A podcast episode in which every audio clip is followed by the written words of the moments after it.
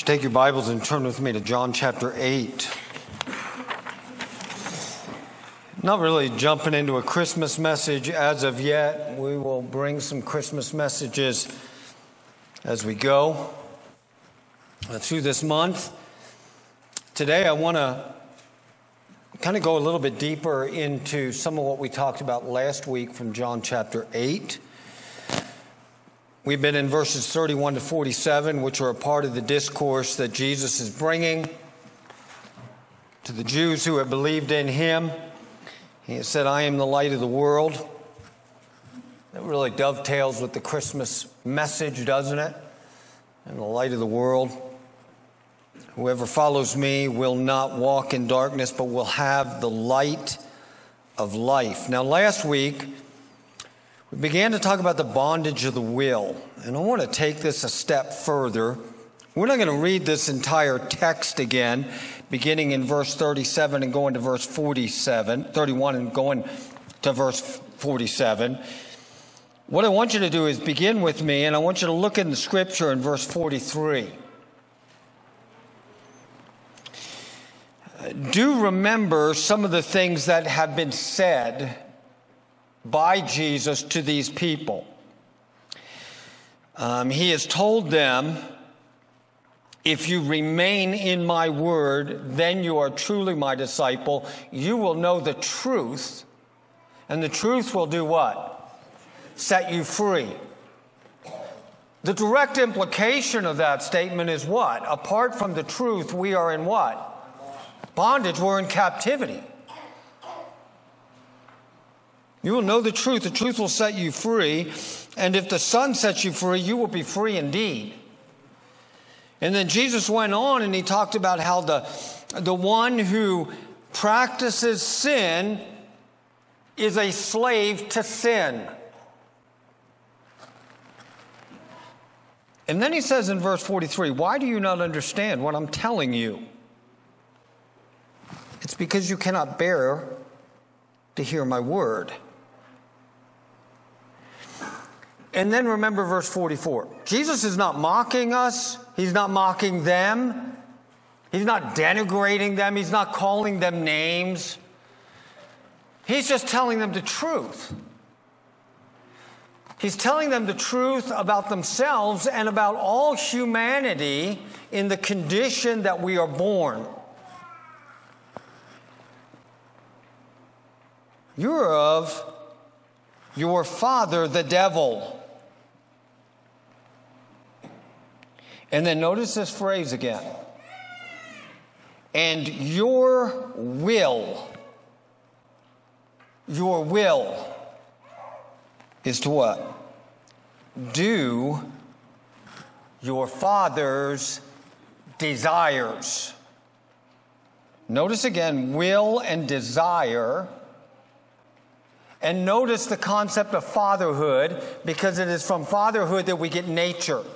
We're going to be looking at those words again today. Your will, in your fallen condition, inherited from Adam, which we looked at last week, is to do your father's desires. He was a murderer from the beginning. He does not stand in the truth because there's no truth in him. When he lies, he speaks out of his own character for Satan is a liar. We looked at the original lies in Genesis 3 last week.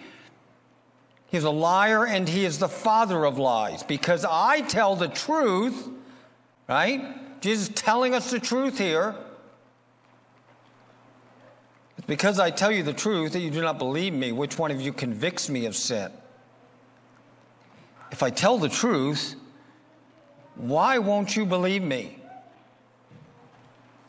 Whoever is born of God hears the words of God.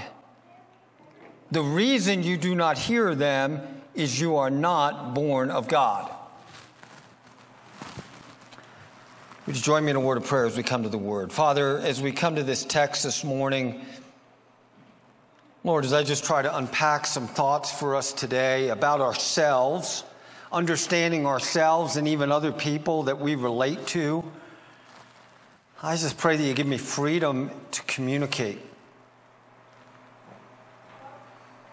Or to make clear those things that I've looked at this week.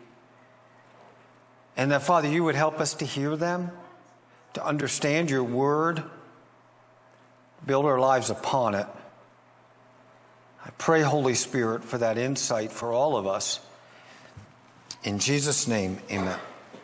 So we're talking about the bondage of the will, and I want to go and we're going to do some real quick review of some things we've talked about, as well as introduce you to some other thoughts that are very important for us today in this cultural moment in which we find ourselves. And the real question that I hope to answer today is, and help us think about, is how do you fix, and we're going to use this word, disordered desire.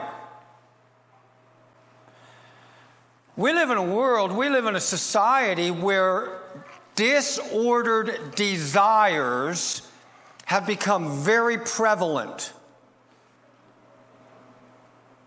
How do you fix that? Now, the world says you can't, doesn't it? And you shouldn't even try. You know, you go to the state of California, where they outlaw everything except what is good. They, you know, have outlawed things like what they call reparative therapies to help people who have disordered desires. How do you fix desires when someone has desires? Maybe they don't even understand them, but they have desires that are disordered. How does someone fix that? How do you do that? I want to think about it related to the scripture. Now, uh, I just lay a little, that's the primary th- where we're going to go. And I want us to think again about these three related terms. We're going to think about will, we're going to think about desire, and we're going to think about nature. When I talk about will, we are talking about what? My capacity to make choices.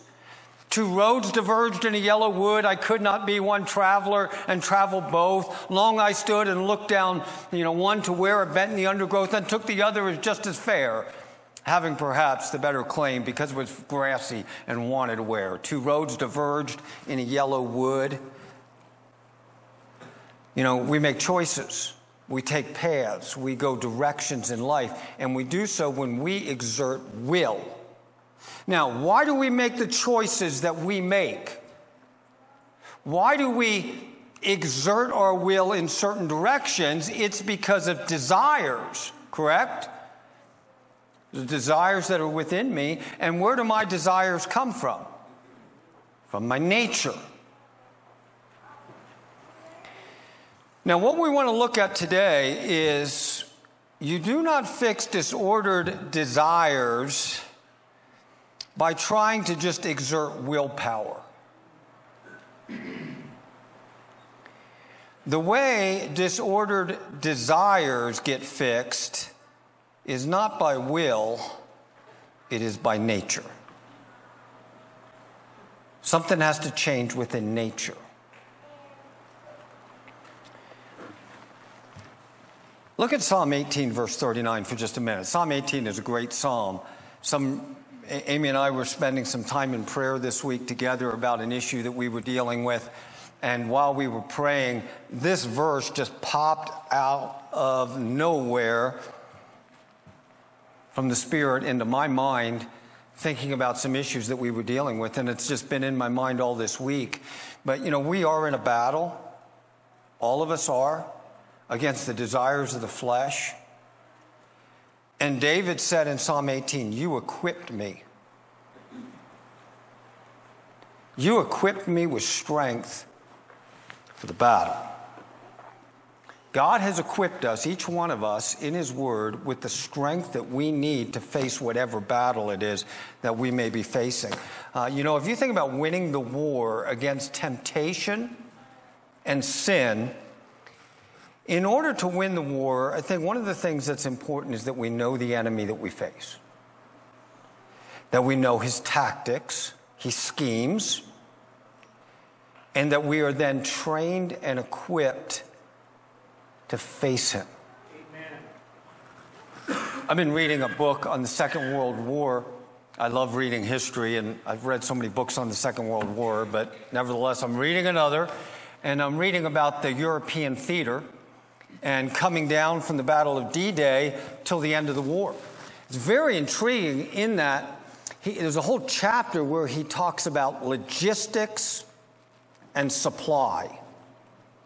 And one of the things that really prolonged the war in the European theater in the Second World War was the difficulty that our army had in getting what the men needed to fight effectively, excuse me, effectively to them on the front. They had very limited number of ports. They had destroyed by bombing all the railroads and all the roads, and somehow they have to be able to move massive amounts of supplies to these men who are fighting to keep them going. Think about this every day, every day, the armies of the Allies in Europe ate. It's just what they ate 4,000 cows. Think about that. Every day. This isn't the people of Europe. This isn't everybody else that's living there. This is just the army that has been transported there every day. It took 4,000 cows getting killed to keep those men fighting. Get this how many eggs do you think they ate?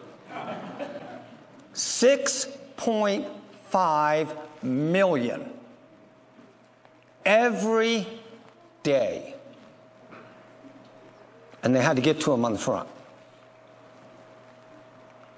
Every minute of every hour,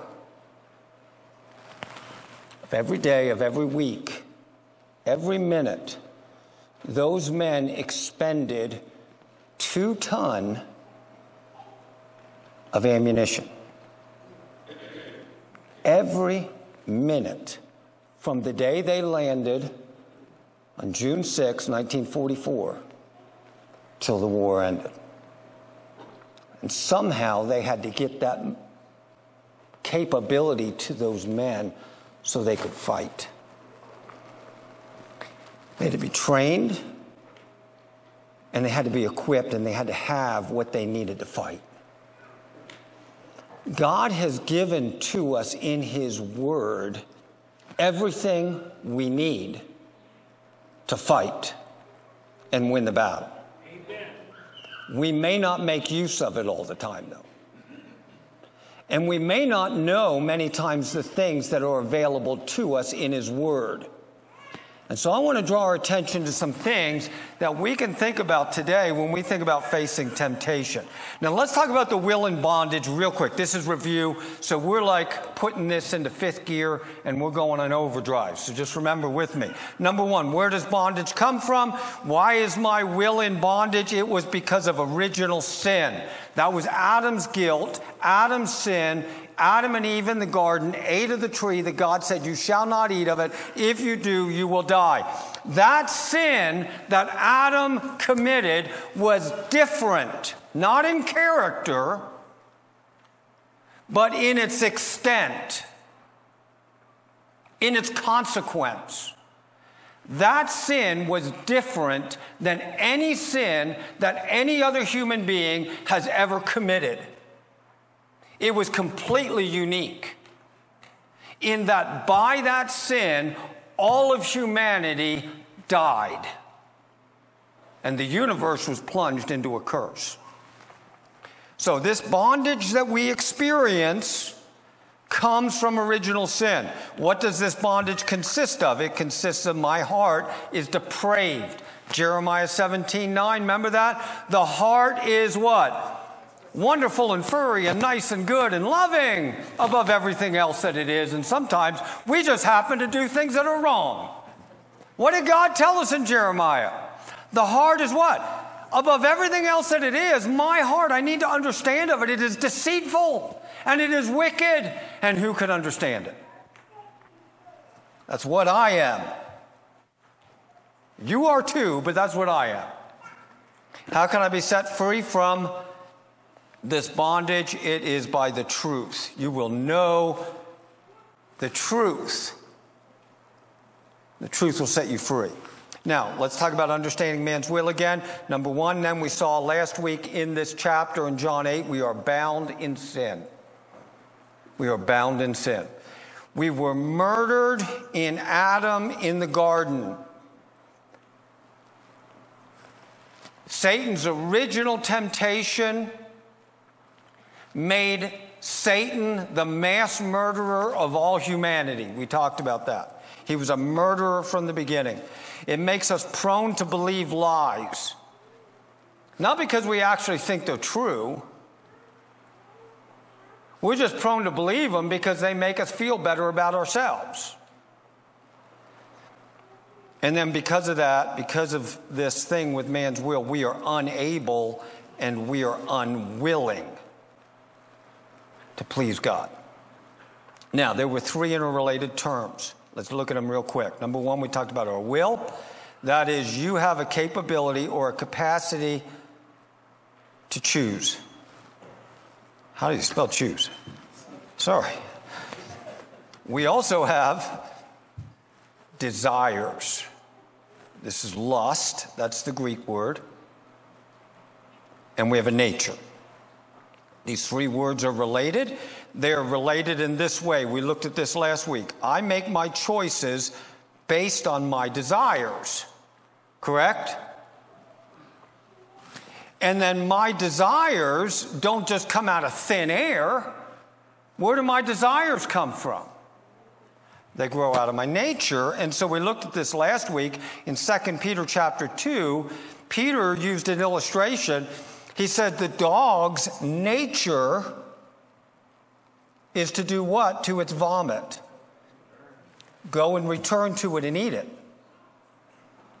That's his nature. Why does he desire to eat his vomit? Because it's his nature. The pig, what does he do? You clean him up, but the pig then returns to what? Wallowing in his mire. Why does he do that? Well, it's because it's his nature. So his choice grows out of his nature, and his desires come out of nature and thus affect his choice. So, my choice in life, the choices I make, stem from my nature, my being. Now, we're going to talk about contending with disordered desire. I like this phrase because it helps me think about what we're talking about when we talk about sin. That it is a disordered desire. What are disordered desires? Why are there disordered desires? Where do they come from? And then how do I deal with a disordered desire? Both in myself or in others. Probably the biggest nightmare that any parent faces or thinks about is in this present world having their child come to them and saying, I have this desire, not for the opposite sex, but for my same gender. What do you do? If your kid comes to you and tells you that down the road, how are you going to deal with that? Oh, we'll just take him to counseling. Or we'll just affirm him in his feeling. How do you deal with disordered desire? You say, I'll never face that. You know what? There's been a lot of people who thought they would never face that, who were surprised when it knocked on their door. So we need to think about these things very carefully. So, we're going to talk about what is a disordered desire, why are they there, how do I deal with them? Now, here's first of all the first thing that I want to think about. What, how does the world deal with disordered desire? First thing is it does what? It simply redefines it. doesn't it? Well, that's not disordered. That's just what? Normal.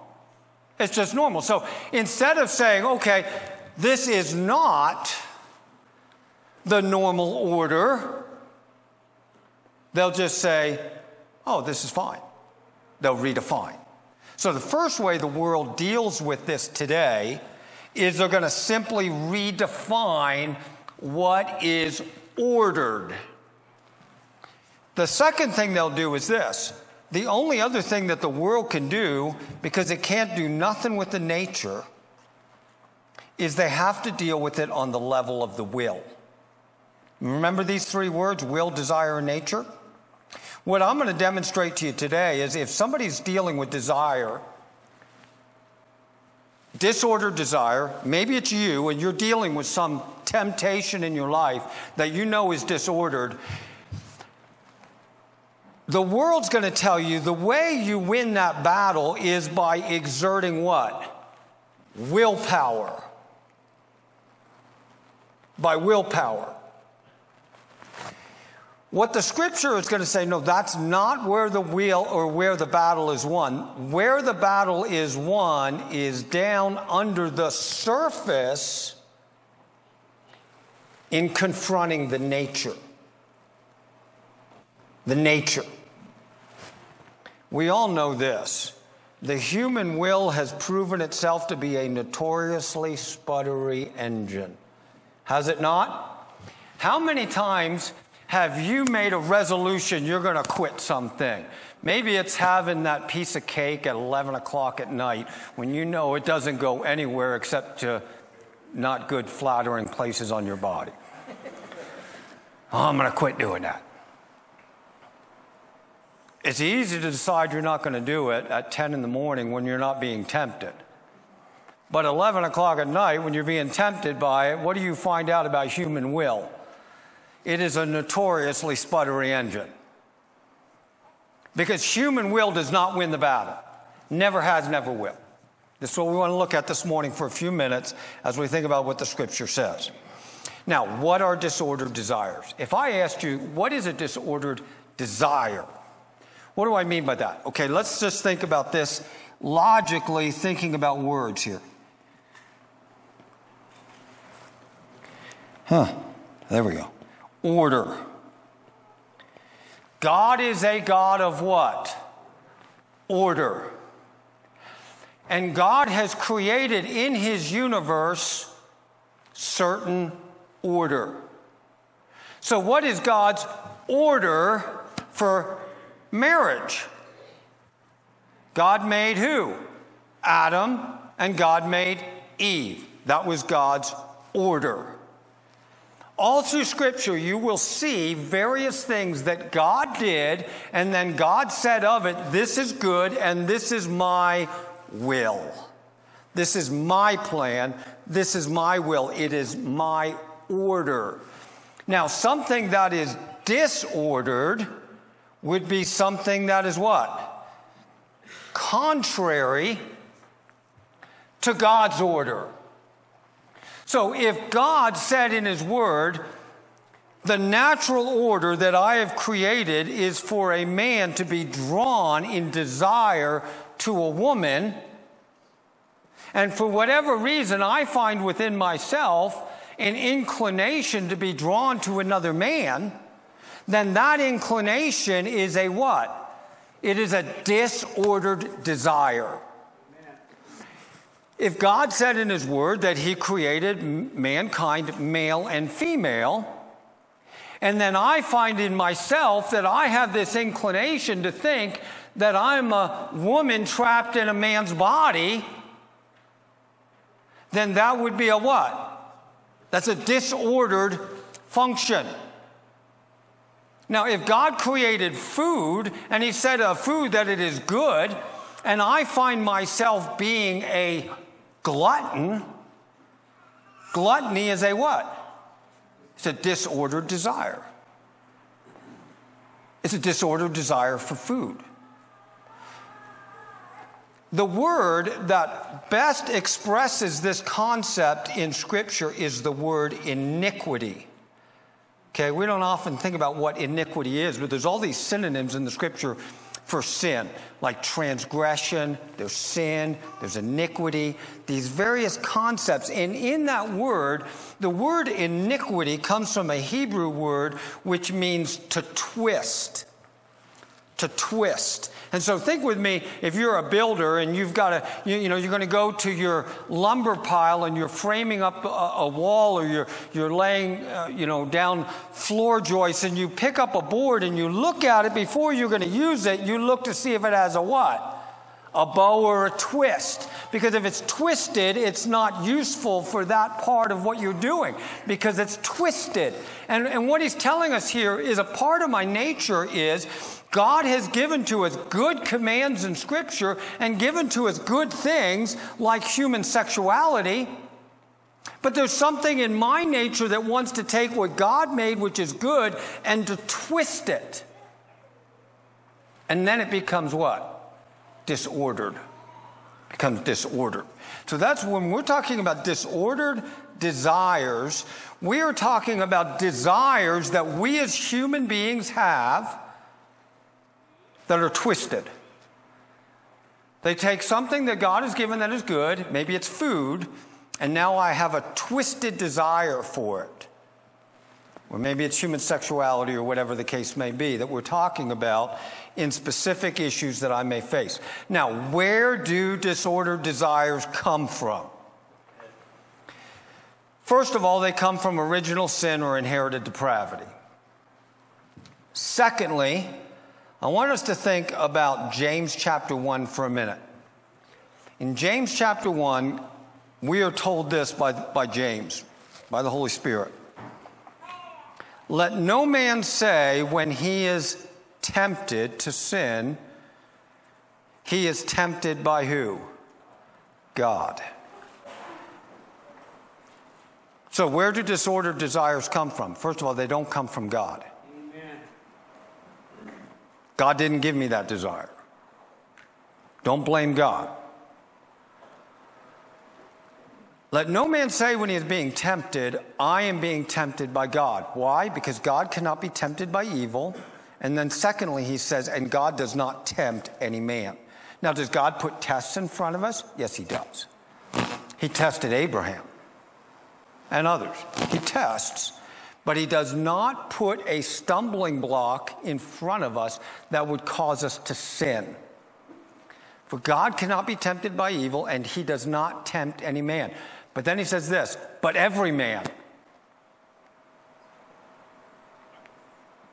Think about that first of all. He doesn't just say, but men. He says, but the emphasis is on the word every, but every man. In other words, if you're sucking wind and you're still alive and you're on this planet, please mark it down. Let him who thinks he stands take heed what? Lest he fall. Every man is tempted when what happens?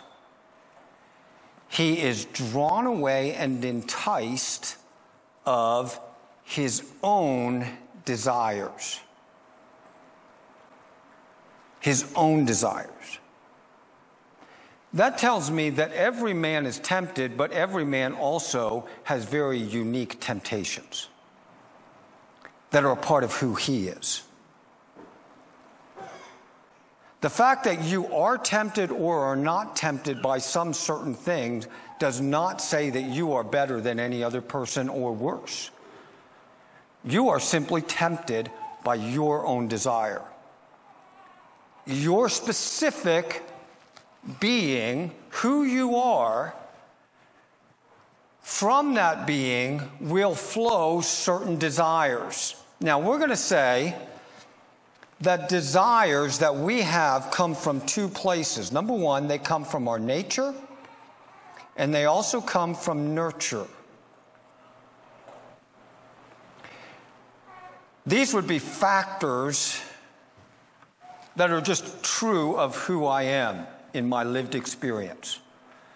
You've had certain things happen in your life that didn't happen to me. I've had certain things happen to me, and I've done certain things that are unique to me. And those actions or those things that were done to me are going to affect me in a way that cause me to be tempted by certain things. There are some things that are true about my nature, and there are some things that are true about my nurturing that are going to cause me to have certain inclinations towards certain things. So it's both nature and nurture. Now, when we think about this, I was reading a really interesting article about this, and I want to think about trauma for just a minute because a lot of times people say, well, you know, all these traumatic things that have happened in my life that go all the way back to my childhood and stuff, that just made me who I am, and because of that, I can't help it. Trauma.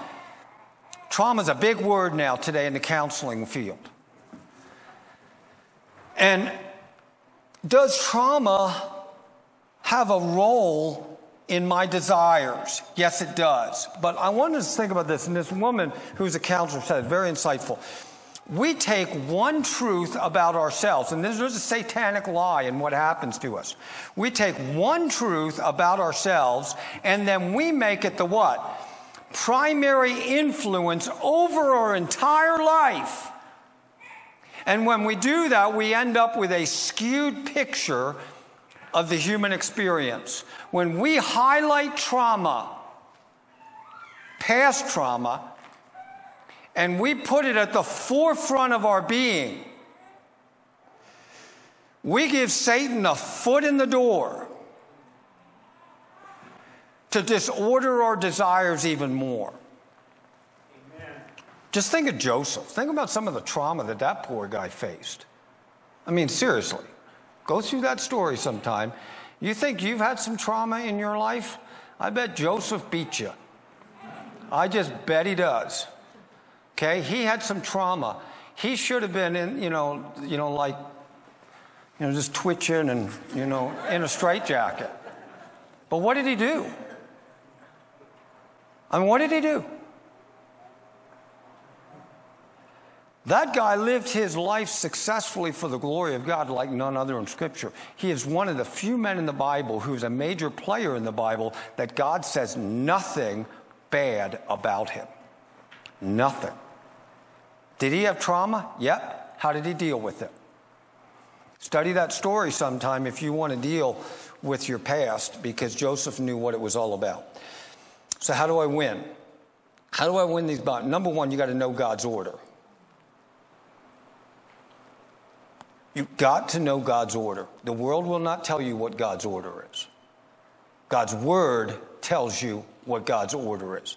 Know God's order. Number two, you must trust and embrace God's order for yourself, even when your feelings are saying something very different. You must trust it. And you must embrace it. And then I'll tell you this you got to fight. If you are dealing with a disordered desire and you don't understand where that's coming from, and maybe you don't even understand why it's there, I will tell you what, if you know what God's order is, if you will trust and embrace what God has said, and then you will fight every moment of every day utilizing the availability of, that God has given us in His Word, you will win. Hallelujah. For God's grace, by God's grace. Victory is directly proportionate to the use we make of the means of grace. Directly proportionate.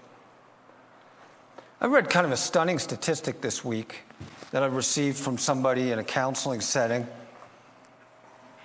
Like, for instance, he was talking about our world today. One of the things he was talking about was suicide. Suicide is a disordered desire, right?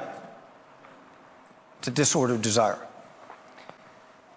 In the last 50 years, think about this. The suicide rate in America has gone up 200%. 50 years. You say, why? Well, it must have been kind of like the COVID bug. You know, you just get this virus and it's called the suicide virus. Is that why? Is that where suicide comes from?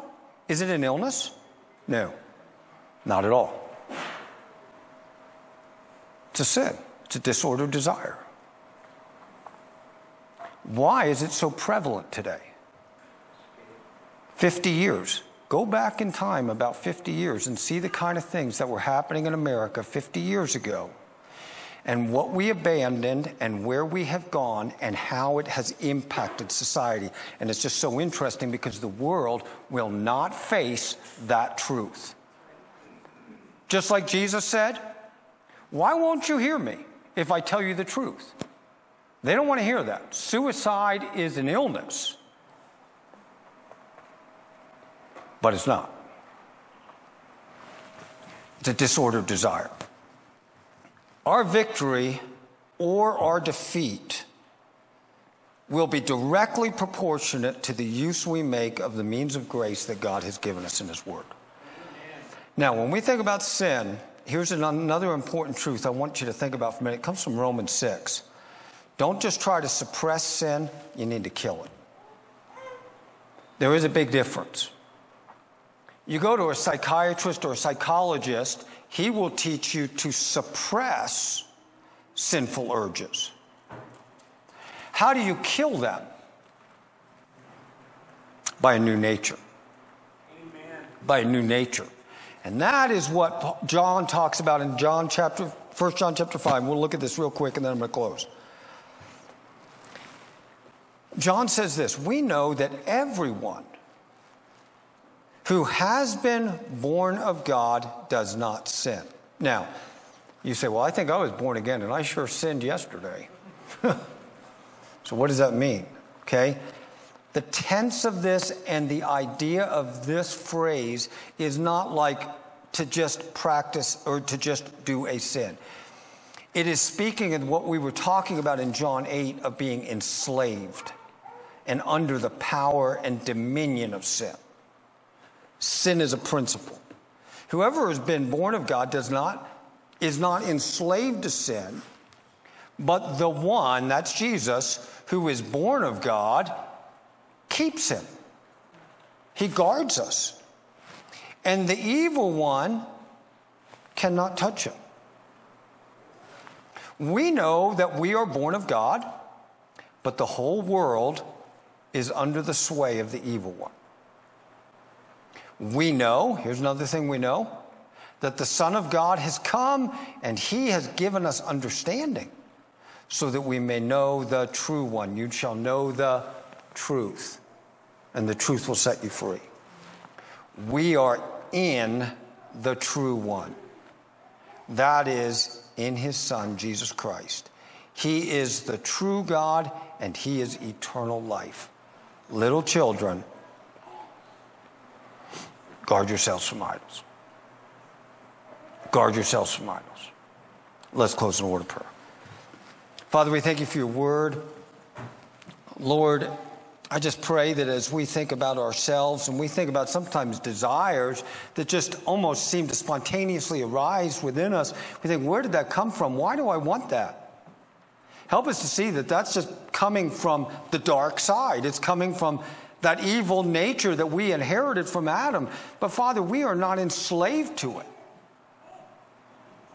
Help us, Lord, not to just try to win the victory by just exerting willpower. Help us to rely upon your word and to fight the battle using the sword of the Spirit, which is the word of God. And Lord, I just pray if there's somebody in this room, maybe it's a young person who's just been immersed in the world in which we live, and they're struggling with feelings and thoughts that they don't understand. Father, you'd help them to seek some help. Father, help them to understand that we're not here to condemn or to mock or to deride them. We are here to help them. Lord, this is very real in this world in which we live. And so we pray in Jesus' name. Amen.